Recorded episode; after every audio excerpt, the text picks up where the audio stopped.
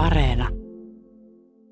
Näin kun arki koittaa, niin ne perusasiat kun laitetaan kuntoon, eli kotona on ruokaa ja yöllä nukutaan ja huolehditaan siitä, että käydään ulkona ja harrastetaan ja sille arjelle etsitään ne omat hyvinvointia lisäävät vahvistavat asiat, niin tota, kyllä se niistä lähtee myös se koululaisen hyvä arki. Mutta mitä sitten tapahtuu niin kuin, ihan niin kuin opettajan näkökulmasta, että kyllähän se yhteistyön arvostus on tosi tärkeä. Et molemmin puolin kunnioitetaan toinen toisiamme. Me täällä koulussa kunnioitetaan niitä kotia ja, ja siellä olevia tilanteita ja sitten taas kodit kunnioittaa koulua, niin siitä se hyvä yhteistyö lähtee ja se kantaa kyllä hedelmää, että oppilaatkin voi mahdollisimman hyvin.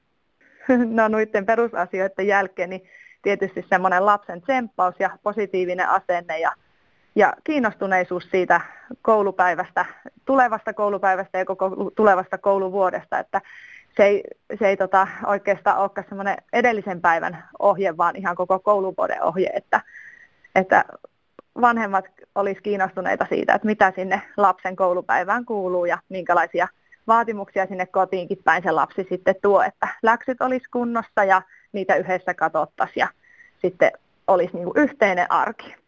Ja totta kai niin kuin siihen, että kouluvuosi lähtee hyvin käyntiin, niin mahdollisimman äkkiä on hyvä saada sellaiset perusrutiinit sinne arkeen, että tietynlaiset toimintatavat aamutoimiin ja sitten siihen, kun saavutaan koulusta kotiin ja miten, missä kohtaa välipalat syödä ja läksyt tehdä. Että rutiinit helpottaa meitä täällä koulussa ja myös varmasti siellä kotona. Ja itsekin äitinä niitä nyt miettii, että millä tavalla se ensin ekaluokalle menevän lapsukaisen koulu, koulupäivä ja kouluviikko saataisiin sujumaan mahdollisimman ongelmitta.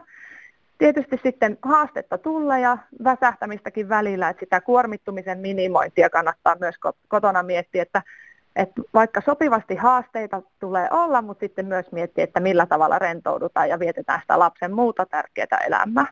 Ja kaikista tärkeää on se oppimisen ja kouluilon vahvistaminen myös siellä kotona, että koulu on kiva paikka ja, ja että kouluilo saataisiin kasvamaan, pysymään ja vieläpä vähän kehittymään.